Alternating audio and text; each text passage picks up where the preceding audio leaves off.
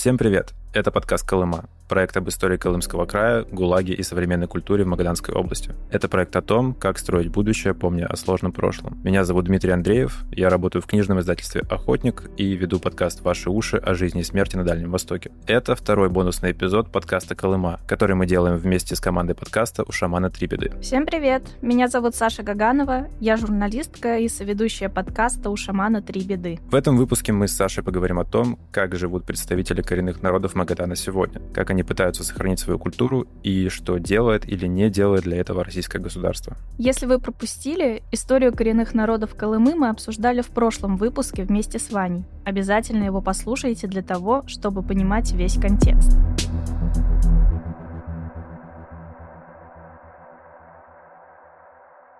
В прошлом выпуске мы с Ваней обсудили, что на территории Магаданской области проживают в основном коряки, эвены, тельмены, юкагиры и камчедалы. Но мы не говорили о том, сколько представителей этих народов сейчас и как они живут. Давай начнем с этого и поговорим немножко о статистике. Статистика все врет.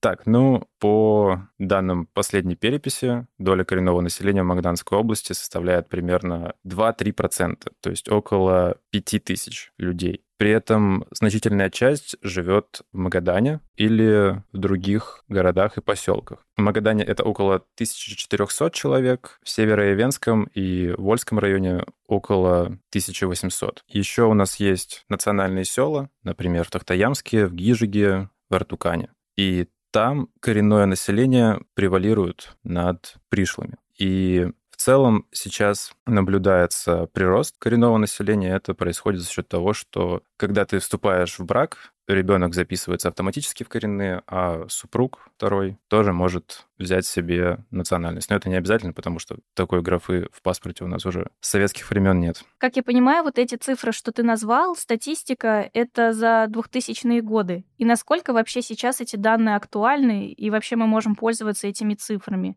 Да и в целом, насколько все эти статистики соответствуют действительности в Магаданской области. Так, если на статистику посмотреть, я заглядывал в этот реестр, там написано, что у нас живет зарегистрировано, точнее, около там, знаешь, 30 китайцев. Но это, естественно, не так. Их здесь намного больше, и поэтому верить или не верить этой статистике, ну, я не знаю. Но по ощущениям, конечно, когда ты ходишь по городу, ты всегда встречаешь представителей коренных народов, и никакого особого удивления ты при этом не испытываешь. Если по численности это порядка шести с половиной тысяч человек, Существует даже официальный реестр коренных малочисленных народов Магаданской области. Да, почему, собственно говоря, этот перечень возник? Он возник-то именно из-за вот этих финансовых всех льготных вопросов, потому что теперь все льготы обеспечиваются на федеральном уровне. И э, теперь федеральные органы, федеральное законодательство, оно теперь следит за этим, чтобы все это находилось под его контролем, все вот эти льготы находились. И, конечно, все это подвержено, то есть не исторические такие э, причины, а вот чисто экономические. Людмила Хоховская, кандидат исторических наук, старший научный сотрудник лаборатории истории и археологии Северо-Восточного комплексного НИИ ДВО РАН. Я знаю, что у коренного населения есть много льгот, многие связаны, естественно, с всякими пенсиями, которые они получают. Если они, допустим, работали всю жизнь в оленеводстве, они могут раньше выйти и ну, соответственно, получать какой-то бонус. Потом лимит на вылов рыбы у них есть, и при поступлении в университеты тоже им дается общежитие и какие-то стипендии они получают. На самом деле мы уже немножко затрагивали этот вопрос с Ваней в прошлом выпуске, и мы говорили в основном об этом в контексте ТТП и каких-то общин, экологических вопросов именно при взаимодействии с промышленными добывающими компаниями. Ну и, на мой взгляд, субъективный, это какие-то главные льготы и главные факторы давления, которые есть у коренного населения, у которых нету у других проживающих на той или иной территории. Ну, то есть для меня это основные какие-то льготы, как я воспринимаю. Ну, то есть, да, действительно, есть целевые программы по поступлению в вузов, и есть э, какие-то помощи, поддержки, то есть э, продуктовые наборы или там помочь собрать ребенка в школу. Но на самом деле тут тоже, как обычно, как во всем, достаточно двоякий вопрос, потому что многие эти льготы, они зависят даже не сколько от государства, сколько от местной власти и от местных добывающих компаний, и каких-то других крупных компаний, например, там рыболовецких, которые, собственно, обеспечивают эти льготы, потому что они ведут свою деятельность на территории традиционного природопользования или на территории проживания коренных малочисленных народов. И они обеспечивают эти льготы, потому что они выплачивают какие-то субсидии и проценты налоги в казну, которые, собственно, потом и отходят коренному населению. И тут все полностью зависит, на самом деле, от добропорядочности этих компаний и от того, как повела себя община или там в конкретном городе Совет коренных народов, если он есть, правительство конкретного города, местности, поселка, и как они заключили договор с этой компанией. Потому что если он адекватный, нормально прописанный, то там будет достаточно приличная сумма, которая действительно будет поддерживать этих людей. Там даже если они сейчас переехали и живут в Магадане. Но чаще всего это какие-то копейки, то есть, я не знаю, там это 3000 или продуктовый набор, который состоит из вот этой каши минутки, не знаю, и дошираков. И, собственно, на самом деле тоже двоякая система с вузами. То есть, да, есть целевое поступление, есть места в общежитиях, но это не в любые вузы, а только ограниченное число. Ну, допустим, самый, да, популярный известный это Институт э, народов Севера Герцена в Петербурге. Но, допустим, если ты не хочешь на нем учиться, да, не хочешь получать образование филолога, педагога, культурного работника, допустим, ты хочешь в сферу IT, то, ну, эти привилегии, они тебе никак особо особо не помогут, да и даже привилегиями это назвать нельзя. То есть ты все равно будешь поступать на каких-то общих правах и получать общежитие, ну, как все люди, да, из регионов, если ты поступаешь учиться в другой город. Да, я вспомнил сейчас, что у нас вообще этот вопрос затрагивался с э, Анатолием Будариным, это вот старейшина коренных народов и был вопрос, прям даже там скандал был с этими лимитками на рыбу, то, что у них забрали их на основании того, что, мол, Магадан не является местом их постоянного проживания, и здесь они вылавливать рыбу не могут. Но, насколько я знаю, они этот вопрос смогли решить. Ну, как раз-таки из-за того, что Анатолий Бударин все общество как-то смог сплотить вокруг этого и, ну, как-то голос придать всей этой проблеме, и им вернули их.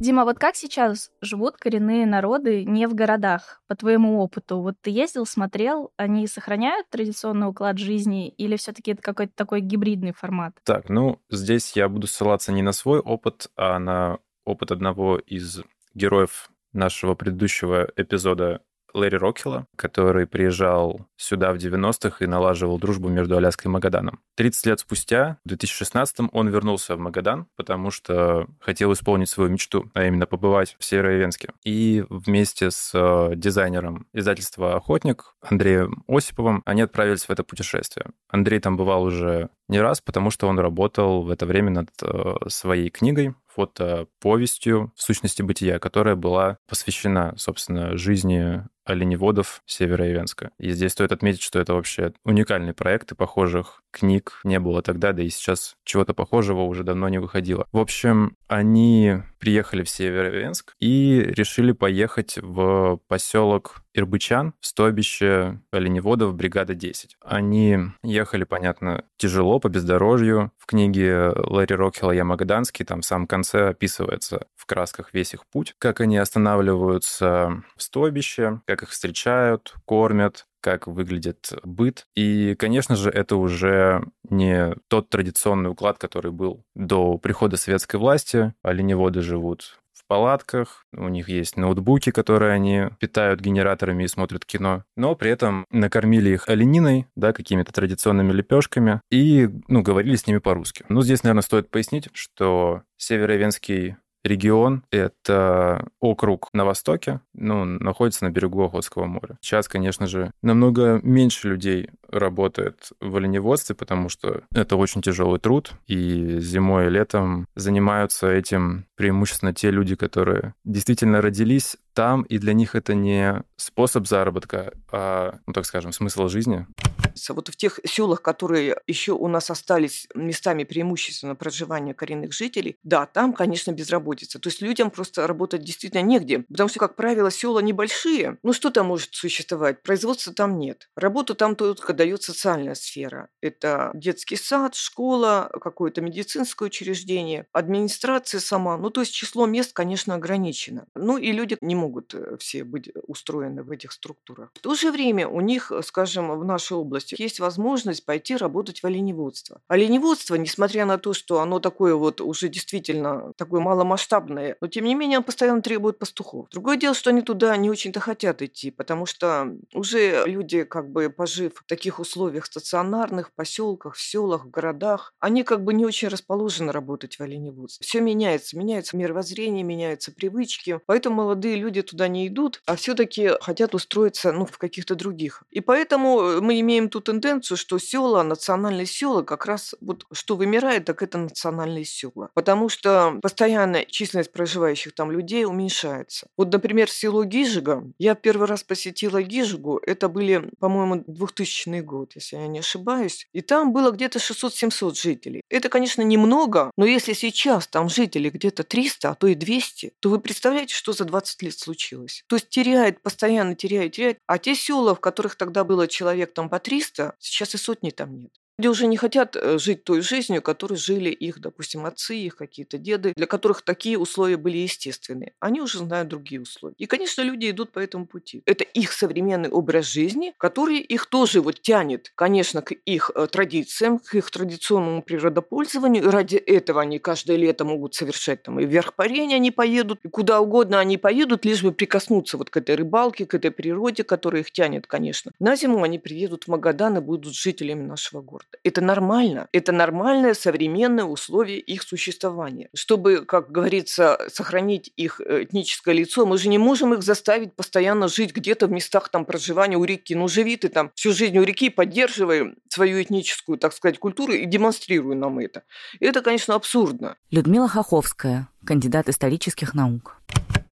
Ну вот если ты говоришь, что есть тенденция, коренное население перебирается в крупные города, Магадан, в частности, значит, есть и вторая печальная тенденция, что забывается и теряется родной язык, и как-то отходит на второй план культурные особенности. Ну, то есть, понятное дело, если ты в стойбище и носил э, одежду, допустим, из шкур, как-то украшенную национальным узором, то в городе ты, наверное, ну, как-то будешь стараться одеваться, как большинство людей вокруг тебя. Ну да, это действительно так. Визуально отличить их от нас невозможно, и все, естественно, говорят на русском языке. Но при этом есть люди, для которых эта ситуация ненормальна, и, например, Семен Губичан, Вен, преподает в областной библиотеке имени Пушкина и венский язык. Причем у него, я видел, на YouTube-канале есть записи видеоуроков, и он каким-то образом смог даже найти учеников за границей. Там есть две записи, где, кажется, немецкая девушка и американка ведут между собой диалог на венском. То есть, ну, там, понятно, такая очень простая беседа, там, привет, как дела, но, тем не менее, он их смог обучить этому, ну, даже по интернету, и, кроме этого, он делает небольшие большие мультики.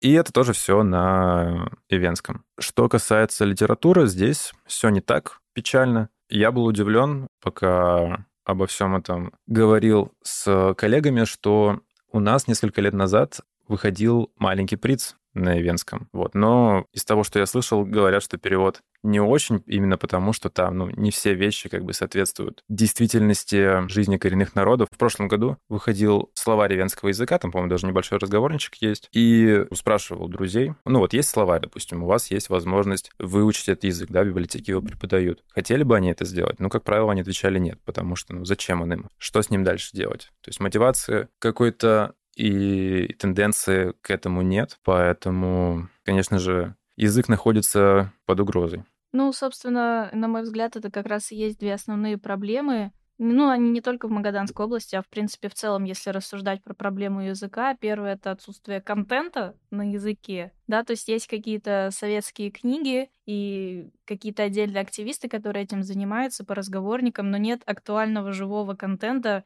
каких-то мультфильмов, блогов, телеграм-каналов, которые бы были на национальных языках. Ну вот в этом плане я наблюдаю за Чувашией, Удмуртией, в Саха вообще, мне кажется, самая хорошая ситуация с этим, ну, татар, наверное, тоже, с татарским языком. Ну вот, например, у нас недавно девушка в канале подкаста писала большой материал про якутскую японскую анимацию, и в частности она там рассказывает, что есть YouTube-проекты типа Чохон, называется он. И там весь контент, э, который выходит, он на якутском языке, и он делается именно детьми. То есть там переводы мультиков, какие-то репортажи, их вот эти обзоры на всякие игрушки, распаковки и тому подобное. То есть такой классический обычный ютубный контент, но он полностью на якутском. Ну и судя по просмотрам, все не так плохо. Ну, то есть это пользуется популярностью. Ну и, понятное дело, большое количество каких-то мультфильмов или анимации, которые ну, она только сейчас начинает выходить на всероссийский уровень, но внутри Сахана этот контент существует давно. И он тоже активно смотрится, и он выходит на якутском языке, но это очень здорово. Чего-то похожего у нас здесь, к сожалению, нет. Но что касается, опять же, книг, вот Чина Моторова, ивенская писательница, которая живет на Оле, написала книгу «Священный олень» на русском. И вот буквально на прошлой неделе она получила премию Арсеньева. В прошлом году уже упомянутый Анатолий Бударин тоже взял эту премию. Номинация, по-моему, «Короткая проза». Но его издание интересно тем, что сначала там все по-русски,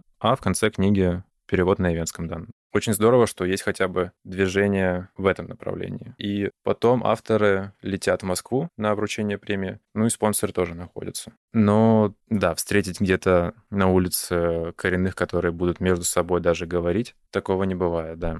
То есть, когда наше руководство начинает говорить, что надо преподавать на национальных языках, и некоторые люди говорят, ну, сами невозможно, абсолютно невозможно на, скажем, ивенском языке, невозможно физику, невозможно литературу, потому что, естественно, раз нет литературного языка, то нет того универсализма, который присущ. Уже в школе нужна физика, химия, биология, литературоведение, языкознание более высокого уровня. Никакой для этого терминологии национальной нет. Поэтому элементарно ботаническую какую-то тему в пятом классе изложить невозможно.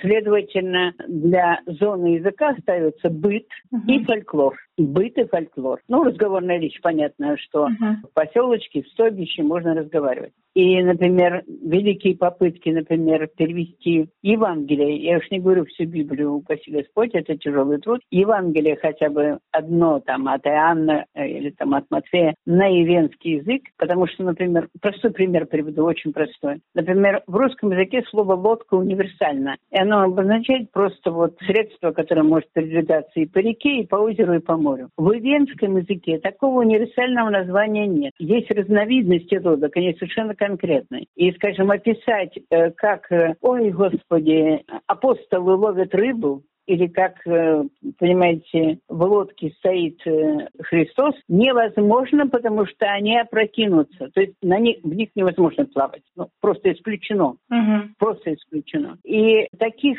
чисто даже бытовых примеров я уже не говорю о крупных богословских понятиях. Гоголева Елена Михайловна, кандидат филологических наук, доцент кафедры русского языка Северного международного университета когда слушаешь вот эту позицию Елены Гоголевой, то как-то сразу расстраиваешься, и она тебя обескураживает, и как будто бы такой, ну, ну да, ну да, ну типа, как объяснить, что такое фотосинтез на ивенском языке. Но на самом деле я, видимо, как-то более оптимистичной позиции придерживаюсь, потому что, ну, если так рассуждать, то, я не знаю, никакие бы языки не развивались. Ну, то есть ни в каком языке изначально нету слова для явления, которое еще не открыто. То есть язык — это живая субстанция. Если рассуждать по такой логике, то у нас бы и слово слова апельсин никогда не было, да, условно. Например, мы вот недавно разговаривали с э, Дарьей Жорник, она специалист по мансийскому языку и научный сотрудник Центра по сохранению, возрождению документации языков России и Иран. Она сказала, что да, это сложно, тяжело, но у разных языков разный словообразовательный потенциал. То есть в каком-то он более э, гибкий, да, то есть можно к словам добавлять суффиксы, и будут образовываться новые слова, и они будут как-то легче интегрироваться в язык. А есть языки, в которых, ну да, придется, например, использовать э, словосочетания или даже небольшие фразы, составлять как-то корни, но это все абсолютно возможно. То есть вот она приводила пример, что когда наступил ковид, сотрудники мансийской газеты Луи Массерипас, это газета, которая выходит полностью на мансийском языке, вот они столкнулись с проблемой, что как описывать такие слова, как вакцинация, дистанционное обучение и какие-то прочие вещи, которые в мансийском языке, ну, их просто не было, потому что не было необходимости в этих словах, да, то есть не было такой повестки, они не появлялись. А вот сейчас изменилась повестка, эти слова необходимы для того, чтобы описывать ситуацию. Ну и нормально, то есть посидели, подумали и вышли из затруднения, то есть в мансийской культуре нету перчаток перчаток, то есть они пользуются только варежками. Ну, все мы знаем, потому что так теплее. И для перчаток они просто стали использовать э, фразу, что можно условно перевести как варежка с пальцами. Ну и типа все поняли, сейчас это вошло в язык и уже активно используется и употребляется. И так на самом деле со всеми предметами техники. Телефон, плеер, то есть для всего нашлись какие-то составные слова или фразы, которые описывают это явление, и все понимают. Ну, собственно, на самом деле, опять повторяюсь, как это было в свое время с русским, английским и любым другим языком. То есть да, это сложно взять и перевести учебник за пятый класс по биологии где есть там слова как клетка, не знаю, вакуоль и все такое прочее, это займет какое-то время. И это потребует э, выработки новой лексики. Но это абсолютно нормальный, естественный процесс. Ну да, здесь, Саша, я с тобой согласен, конечно, в принципе, все языки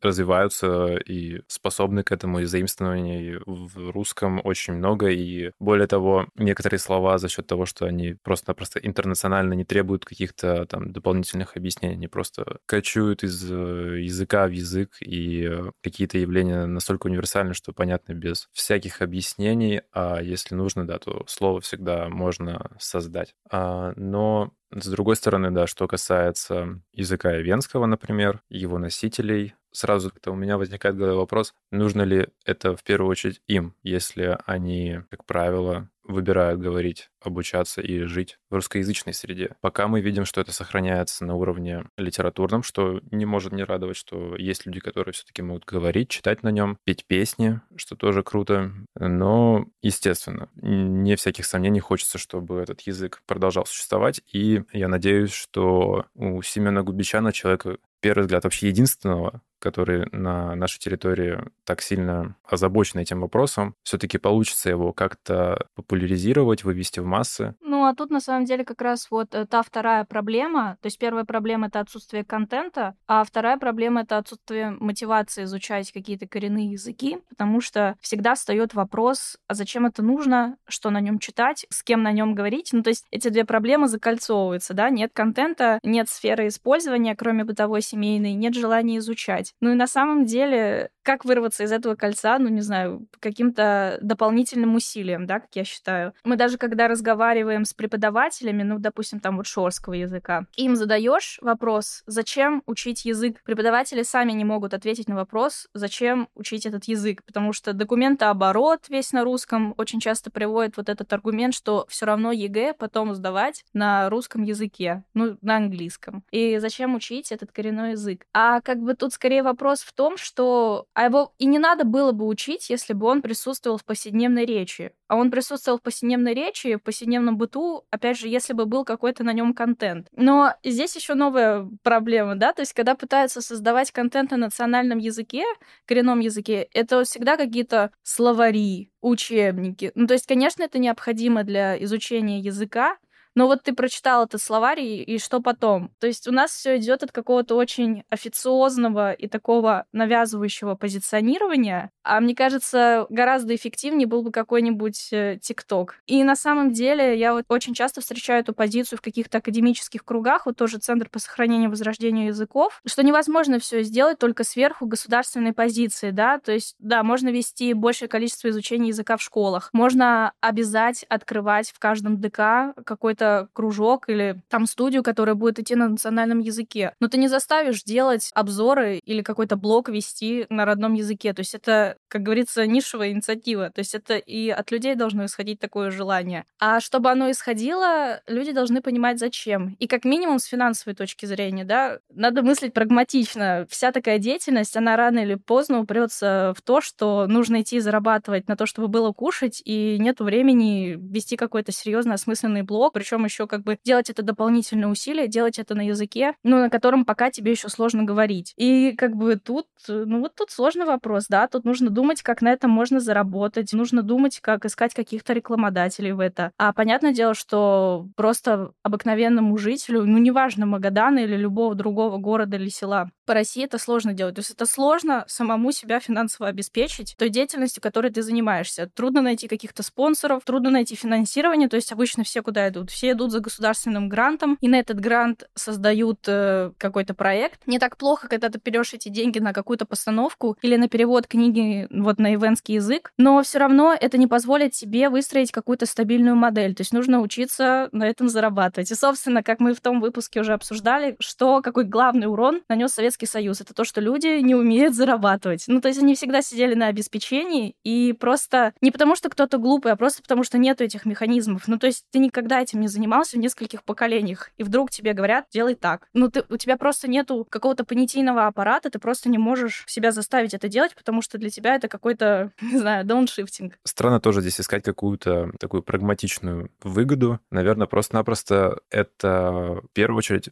просто расширяет да, человеческий горизонт и, в принципе, в целом делает нас как бы культурно богаче. Поэтому, я думаю, здесь нужно ставить вопрос именно этой популяризации не со стороны того, что это поможет спасти там великую культуру, а просто для того, чтобы люди могли для себя открыть что-то новое, потому что все эти языки, они же, конечно, каждый обладает абсолютно разным восприятием и взглядом на мир. Да, для одного белого цвета там десяток разных названий да, там, так же, как и для снега, для дождя у коренных народов. То есть это совершенно другой мир, и было бы действительно интересно, если был бы какой-то проводник в него, который уже, ну, в соответствии с э, временем, да, это не какой-то сухой учебник, а все-таки живой человек, который педагогически подкован, мог бы с интересом и с увлечением всем этим делиться. Спасение утопающих это дело самих утопающих. В этом смысле ученые, ученый, лингвист, например, он может только помочь этому сообществу задокументировать этот язык. Его целью не является именно ну, пропаганда, да, там, или, может быть, должны сами люди, если им это интересно, если им это кажется важным для их идентичности, конечно, они сами должны этим заниматься. Русана Новикова, исследовательница и социальный антрополог. Ну, вот ты говоришь как раз, что язык может выступать таким проводником в культуру. Ну и, собственно, тут сразу приходит на ум, что музеи и какие-то этнографические центры — это тоже способ сохранять всю эту культуру коренных народов Магаданской области. Ну и вот тут у меня возникает логичный вопрос. Как тебе, в принципе, кажется, насколько активно этот процесс сейчас идет в Магадане? И действительно ли вот эта музеификация помогает? Начну с Олы. Несколько недель назад у нас открылся там новый краеведческий музей после ремонта. И на подъезде к нему я увидел это старое обветшалое здание 50-х годов мне было страшно туда входить, потому что оно совсем уж такое покосившееся прям. Но внутри там хай-тек. Очень все сделано круто. Много выставок, посвященных именно этнографии, много нарядов, орудий, различных каких-то артефактов. И там, к сожалению, не было экскурсовода. Мы туда приехали просто отснять, как там все выглядит. Там был только сторож, и работала там как раз-таки женщина с Североивенска. И она сказала, ну, я ничего не знаю, но я вам могу рассказать там историю своей семьи. И вот она нас как бы провела, устроила нам такую экскурсию, рассказала о своей жизни, рассказала о том, как она переехала, что она здесь делает. Ну, она, понятно, на пенсии просто подрабатывает. Но в этом плане какое-то движение есть. И вот буквально на прошлой неделе тоже появился в Магадане Центр народных промыслов и ремесел. Там бесплатно проводятся различные мастер-классы, можно сделать какой-то браслетик из там, меха, научиться играть на варгане, на бубне. И в целом, насколько я понял, они хотят объединять людей, которые увлечены творчеством, и как бы подтягивать их к этой национальной культуре. Тут нужно сказать про наш краеведческий музей, который тоже очень большую работу проводит. У них есть проект, который называется «Этнокнига», и там собраны десятки интервью с коренными народами, где они рассказывают о своей жизни. И это такой очень масштабный проект, который длится уже несколько лет. Ребята, да, выезжают постоянно в экспедиции, обновляют формацию. И вот это музеифицированное состояние, ну, это, оно продвигается, но при этом, знаете, когда специалисты выходят, вот в музей пришла моя знакомая Венка с очень хорошим ивенским языком, и русский у нее хороший, и посмотрела костюмы, одежду национальную, которую в нашем Кровеческом музее выставлена. Она им сказала, господа, вот это верх у вас от того, низ от того, середина от третьего. Давайте mm-hmm. как-то вот немножко выстроим географически. А, потому что, опять-таки, если раньше в нашем э, самом крупном научно-исследовательском институте был этнограф, женщина венского происхождения, то сейчас нет ни одного. В ВУЗе нет ни одного специалиста. Гоголева Елена Михайловна, кандидат филологических наук. Ну, на самом деле, я тут опять влезу со своей позиции, что проблема музеев — это не в том, что люди просто не хотят получать эту информацию, да, то есть они не хотят смотреть на какую-то культуру коренных народов, а проблема музея в том, как это все представлено. То есть, если висит на стене какая-то распечатанная бумажка, где что-то написано, ну, какой процент, вот даже мы с тобой это прочитаем, очень низкая вероятность. То есть тут опять вопрос репрезентации, как это все представлено, как выглядят эти краеведческие музеи, то есть там какая-то леса засушенная стоит, да, или это действительно интересная репрезентация. Но опять же, тут все как обычно упирается в деньги, время, отсутствие специалистов. Но и на самом деле в какой-то энтузиазм, заинтересованность людей и банальное желание запариваться. Потому что, конечно, проще просто что-то скопировать из Википедии, распечатать и повесить на стенку, заламинировав, да, поставить какую-то крынку или национальную шубку расшитую, чем действительно подумать, а как это репрезентовать так, чтобы это было интересно, так, чтобы была возможность у людей в это погрузиться, да, чтобы там поставить банкеточки и что-то интересное рассказать. Саш, когда ты приедешь к нам на Колыму, первым делом мы пойдем в Краеведческий музей и заценим. Я не то, что конкретно там как-то высказываюсь против Магаданского музея, конечно, нет, я это имею в виду в целом в целом про музеификацию, что есть такая проблема, особенно какие-то маленькие региональные вот в поселках, деревнях эти музеи, что, ну, на самом деле в крупных городах тоже, что это именно проблема репрезентации. Ну вот а ты говоришь, что музеи магаданские упрекнуть не за что, и что все достаточно хорошо. А ты это судишь по количеству туристов и каких-то посетителей, которые приезжают посмотреть, ну, на музеи в целом, на Магадан, на сохранение какой-то именно коренной культуры. То есть я имею в виду, есть ли у людей действительно на это запрос? То есть есть ли желание смотреть это и изучать? Да, на самом деле, так как я работаю в туристском информационном центре, я сам неоднократно встречал людей, которые приезжали там с Москвы даже, именно на праздники коренных народов, например, Хабденек, да, это Эвенский Новый год, или Бакалдедиак, праздник э, первой рыбы. Они приезжают именно под них, потому что они приходят летом, спрашивают, как туда попасть, какие есть опции. И ТИЦ создает специально как бы экскурсии именно под эти праздники. То есть людей привозят там на Олу, там их уже ждет все это э, событие, они там остаются, празднуют, встречаются всеми, едут обратно. То есть в этом смысле к этому прикоснуться можно. И те, кто действительно этого хочет, ну, как бы возможности есть. Да, конечно, тут сразу заходит другой разговор о том, насколько эта репрезентация во время этих праздников всех этих коренных народов и их обычаи, традиций адекватна. Но эти праздники ничем иным, как цирком назвать нельзя, на мой взгляд. Показуха, шоу. Для меня эти праздники проблематичны именно потому, что они создают образ людей, застрявших где-то в прошлом. То есть, да, вот эти танцы с бубнами, пение, костюмы. То есть это маскарад. Русана Новикова, исследовательница и социальный антрополог.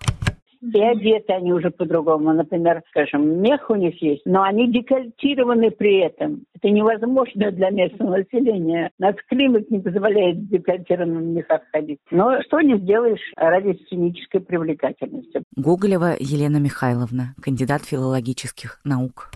Ну, здесь можно, конечно, судить по-разному. Кто-то скажет, что это просто шоу, маскарад, театр, абсурд, потому что там не тот, я не знаю, наконечник, бубен, все что угодно, элемент одежды не сходится с тем, там какая-то ошибка. Действительно, часто можно услышать, что роли вообще исполняют какие-нибудь русские загримированные. Но для коренных народов, я думаю, это в первую очередь повод встретиться друг с другом, приехать, увидеться, поговорить. И так или иначе, насколько бы это абсурдным не было, они могут хоть как-то себя в этом проявить. Ну, на самом деле, я бы немножко аккуратнее относилась к этим словам. Вот то, что сказала Русана Новикова про застрявших где-то в прошлом, потому что вот я достоверно знаю людей, для которых шаманизм, шаманы, ну и, соответственно, атрибутика, которая при всем этом присутствует, то есть это, конечно, бубны, горловое пение, специальный костюм, который помогает шаману при камлании, это абсолютно не маскарад и никакое не прошлое, а это актуальная ситуация, в которой люди живут, и для них это очень важно. То есть, мне кажется, тут нам стоит разделять какую-то вот эту карнавальную культуру и действительных шаманов, да, ну, пусть наши слушатели к ним относятся по-разному, да, давайте просто их воспримем как каких-то целителей или психологов. Не будем сейчас углубляться в эту тему, но просто мне кажется важно проговорить, что отношение людей к этому явлению, к шаманизму очень очень-очень разное, и для кого-то это действительно важный аспект. И мне кажется, такие слова могут немного обидеть людей, потому что, ну, собственно, на что-то дорогое и важное для них покушается. То есть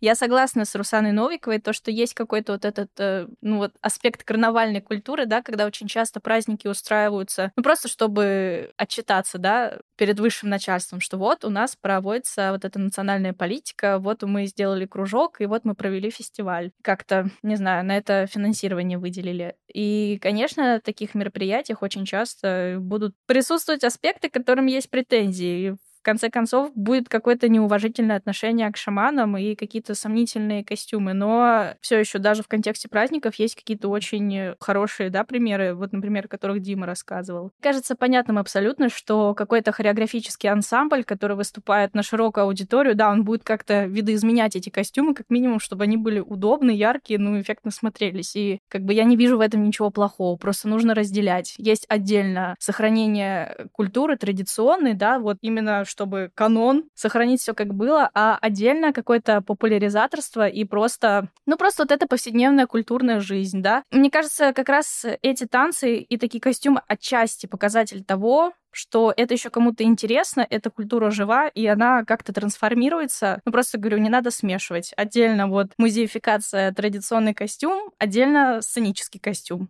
Но сейчас, в данный момент, это хорошо, что проводятся различные национальные праздники, о культуре и традициях говорят в школах, в системе дополнительного образования. Это очень хорошо. Семен Губичан, Эвен, эвенский писатель и преподаватель эвенского языка. И сразу приходит в голову еще такой момент, что существует проблема другая, что все эти мероприятия скорее нужны для создания туристической привлекательности региона, да, для какого-то туристического контента, чем действительно для сохранения наследия коренных народов. Туризм — это то, на что сейчас делается самый большой упор в Магаданской области, и вся вот эта репутация лагерей, погодных условий. Я бы не сказал, что ее пытаются перекрыть, наверное, все-таки дополнить, потому что от ГУЛАГа и всей этой истории мы никуда не денемся, и как бы в этом направлении работа тоже идет. Об этом мы говорили в предыдущих выпусках. Но, опять же, привлекать сюда туристов через культуру коренных народов, показывая им праздники, я думаю, в принципе, через это можно их и сподвигнуть к тому, чтобы начать изучать все эти вещи. То, о чем ты уже говорила, все зависит от того, как мы это все преподносим, какой у нас нарратив. Мы либо говорим ну, так, с позиции такой наставнической, ну, точнее даже проповеднической, что вот мы все знаем, мы вам сейчас все объясним, и другой позиции нет. Либо мы как бы человека вовлекаем в это как соучастника, как исследователя, как человека, который может что-то новое даже открыть. И если бы действительно были такие туры, организованные, допустим, в тот же Североивенск, что можно прийти, зная, что тебе помогут, что тебе не нужно будет там искать жилье или как добраться, ну вот все самостоятельно делать, а ты вообще приезжий, то, я думаю, потока, может быть, было бы даже больше. Проблема действительно только в инфраструктуре, в том, что это все не развито, и как бы в самом Магадане еще нет ни одной какой-то сетевой четырехзвездочной гостиницы, что говорить о Северо-Ивенске и тех людях, которые могут туда отправиться. При всем при этом, даже на сайте Магаданского ТИЦ в разделе «Что посмотреть» мы из 90 предложений найдем только 5, которые посвящены коренным народам. Ну, 5 — это как будто бы не так много. При этом я даже как-то смотрела сайты разных туристических организаций частных, и как бы нашла такую закономерность, что все вот эти статьи про этнотуризм, они появляются где-то примерно с 2019 года, как будто бы до этого вообще практически такого явления не было. Ну и поэтому давай спишем, вот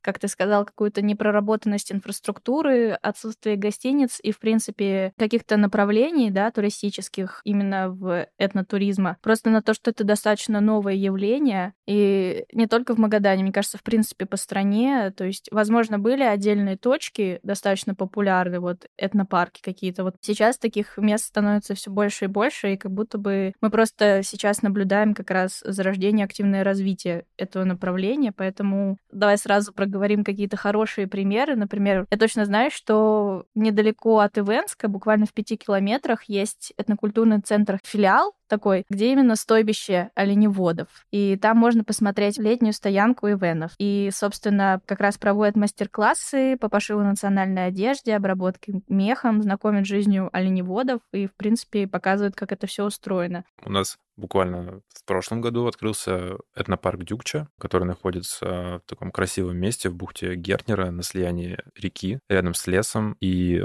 он как раз-таки сочетает в себе вот эту стилистику северных этносов, красоту побережья. И сейчас там, да, довольно часто, ну как, летом, да, преимущественно в теплое время года проводятся какие-то события, праздники. Поэтому оно как бы подходит и для того, чтобы просто там, не знаю, расслабиться, посмотреть на красивый закат, ну и с другой стороны, для того, чтобы погрузиться вот в эту атмосферу, понятно, что очень отдаленно, с учетом того, что там как бы кафешки всякие рядом, горки детские, но вот какой-то этот колорит используется, и я думаю, приезжим будет интересно это посмотреть.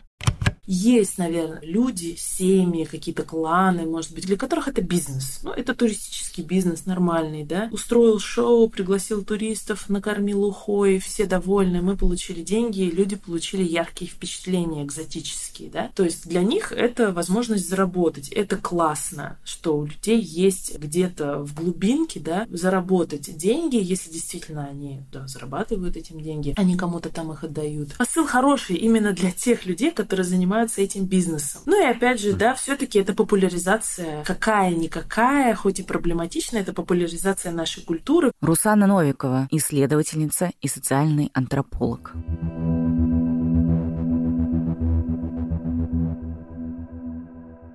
Ну вот знаешь, и после всей нашей беседы у меня такое как бы внутреннее размышление осталось. То есть, с одной стороны, мы обсудили какие-то очень хорошие инициативы, да, этнокультурные центры, фестивали, праздники, вот ты про какие-то музеи рассказывал. С одной стороны, это очень хорошо и придает Магадану какой-то колорит Магаданской области, да, вот это какой-то свой уникальный облик. Но вот у меня все равно, как бы по итогу этой беседы, внутренние вопросы всегда остаются. А насколько это действительно помогает культуре коренных и даже даже не сколько культуре, да, потому что все-таки быт и повседневная жизнь, какими бы мы романтиками не были, все равно это важнее, да, насколько им это помогает с финансовой точки зрения, то есть хотя бы зарабатывать, да, насколько помогает это им ощущать, что вот их одежда, их культура, их быт, язык, что это нормально и не нужно как-то пытаться этого избежать, даже вот с точки зрения, ну, стеснения, что ты в такой одежде находишься в городском пространстве. То есть насколько есть вот этот процесс нормализации, насколько насколько есть процесс образования каких-то рабочих мест и финансовых потоков, которые помогали бы им на этом зарабатывать, и насколько это ну, действительно такой качественный, равноправный процесс, да, то есть не только забрали какие-то атрибуты внешней формы песни у коренных, и вот теперь их используют э, для развития туризма, но насколько это действительно какой-то уважительный процесс и такая глубокая интеграция этих людей, для которых, собственно, Магаданская область — это родной край в самом прямом смысле слова. Вот насколько это действительно помогает им чувствовать себя более уверенно и как-то интегрированно в такие процессы. Ну, здесь было бы, конечно, конечно, хорошо адресовать этот вопрос коренным, коим я не являюсь, поэтому судить о том, как они ощущают все эти процессы, мне довольно сложно, с одной стороны, с другой. Как я уже сказал, довольно близкие мне друзья по национальности этельмены, в принципе, даже и не подозревали об этом до того, как начали учиться, и в их жизни это какой-то большой роли не играло, потому что, повторюсь, да, все твое пространство, да, и вся твоя языковая среда, вся культура, ну, она, естественно, русская. Но сейчас вот со временем, опять же, если я беру в пример именно этих людей. В процессе общения видно, что интересы у них к самим к себе, к истории их рода, культуре, языку становится больше. Появляются какие-то идеи там проектов и музыкальных на народных языках, и каких-то блогов отдаленно, но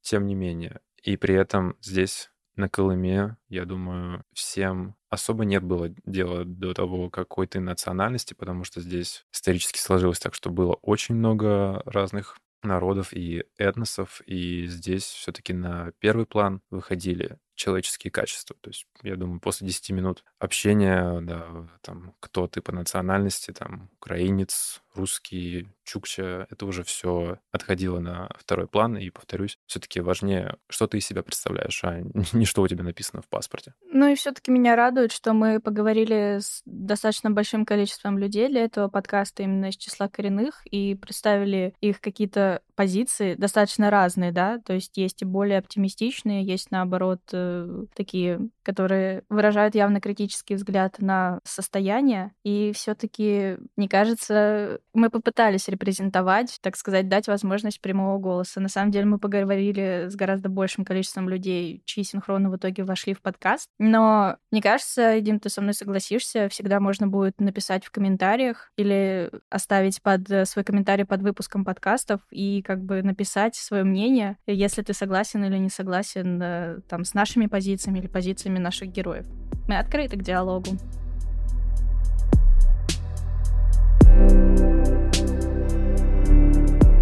Это был подкаст Колыма, подготовленный медиа о наследии регионов в лесах. Мы бы не сделали этот проект, если бы не наше плотное сотрудничество с командой подкаста о жизни и смерти на Дальнем Востоке «Ваши уши». Вместе с ними мы провели десятки интервью в Магаданской области. Мы также благодарим от себя участников всех инициатив по сохранению памяти о репрессиях советского времени, а еще авторов проекта «У шамана три беды». Подкаст — часть большого спецпроекта о культуре Магаданской области. Следите за ним по ссылкам в описании выпуска. А также подписывайтесь на «В лесах» в Инстаграме и Телеграме. «В лесах» латинскими буквами. Обязательно оставляйте нам отзывы и ставьте оценки, потому что это поможет другим людям узнать о Колыме больше. Над подкастом работали редактор Эдуард Царионов, звукорежиссер Андрей Кулаков, композитор Ильдар Фаттахов, дизайнерка Кира Иларионова. Вели подкаст и проводили интервью Саша Гаганова и Дима Андреев. Озвучивали записи Даша Черкудинова и Михаил Данилович. Материалы для выпуска подготовлены командой «В лесах» и командой подкаста «Шамана Три беды».